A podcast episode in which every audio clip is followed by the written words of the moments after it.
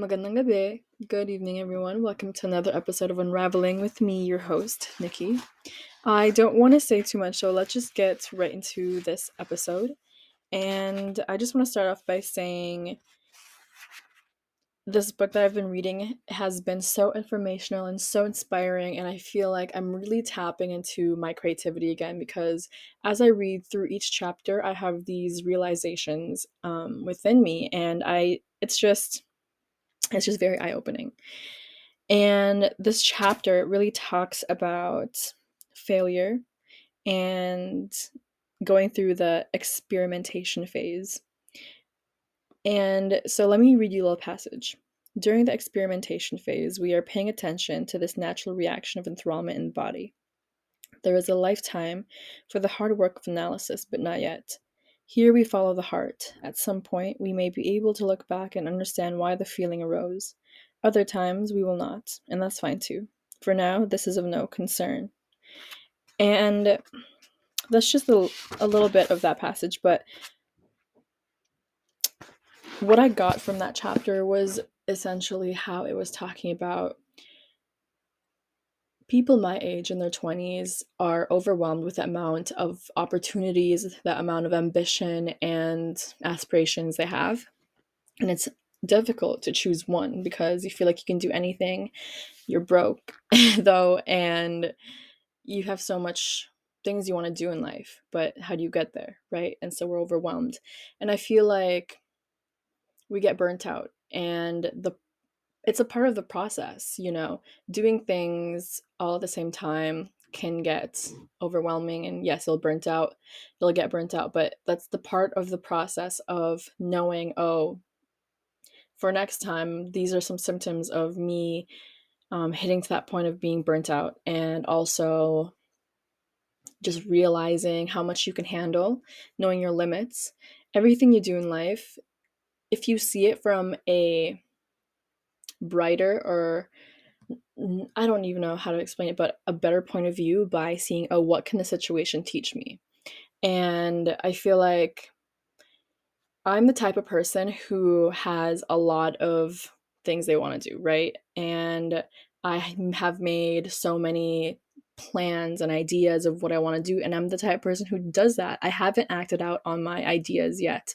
And I feel like this book has been encouraging me to take that leap and take those experimental steps towards my ideas and bringing my creation to life because that's the only way we'll get closer to where we want to be is failing forward being terrible at the first few you know, initial phases of where we're trying to get, like sewing. I've been meaning to sew and I haven't touched my sewing machine in a while, so let me tell you guys, I know I talk about my sewing machine all the time, but when that day comes, it is over. I swear it is over for y'all. The fits are gonna go crazy. But that's another thing. I am trying to take the initial step of creating clothes, cutting them up, and making some beautiful pieces because I love clothing. I also, yeah, I have a lot of things that I have been planning and just haven't really taken any baby steps towards. So I know everything happens within divine timing and everything happens for I don't want to say it, but it's corny and whatever. But yes, everything does happen for a reason. I do believe that everything happens align everything that happens is aligned with our fate and what um what happens. That's funny. I just got a message. I'm sorry. I'm getting distracted. But i take everything like said everything as a lesson. And so if you look at life um take certain events as a lesson what it's teaching you at the moment. Ask yourself, what is this teaching me? What is this relationship teaching me? What is this moment teaching me? And I I find myself asking that question all the time. And sometimes when I'm waiting in line at the grocery store, I'm like, why is this line so long? It's teaching me patience. Or sometimes I'm in traffic, I'm hitting a, a lot of red lights, I'm like, why am I hitting so many red lights? Maybe it's a message from the universe for me to slow down. Just these little messages these the universe is trying to send to you. Take notice because I feel like that's where you find the extraordinary things is in the day to day life. It's about finding those details, paying close attention, and being present in that moment. It sounds as, as cliche as that sounds, it's so true because I was just reading this book, a little passage of this book in the library, and it talks about stillness. And the way they were writing this book was very detailed. You can tell this person was very in tuned with the present moment and how they were explaining the weather, the color of the leaves, and the animals and the things around them, how the air was crisp and how their footsteps were, you know, they heard the footsteps go th- press against the snow. It was just very detailed, and I feel like we need to create a higher what am I trying to say? higher attention span for the things around us because there's a lot to notice.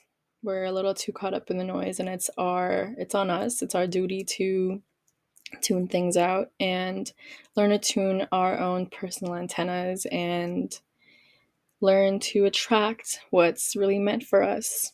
And uh, one thing I learned from this book is the only way to attract the things that are for you or things that you want is to not look for it, not to simply yes not to look for it. Because if you're looking for it it can be difficult. It can be i don't know it'll send you on a different path but when you're doing your own thing you're living life things will come to you when they need to because we don't chase we attract all right i know this is a really short episode and a little late but better late than never like they always say um, I, it's because I've I'm visiting my family at the moment. Anytime I'm with my family, I forget to record. So here I am, pre recording before I go to a doctor's appointment with my mom and for my mom, anyways. And then we're gonna go see a movie, see her boyfriend on the screen, whatever his name is, Jason something, bald headed dude.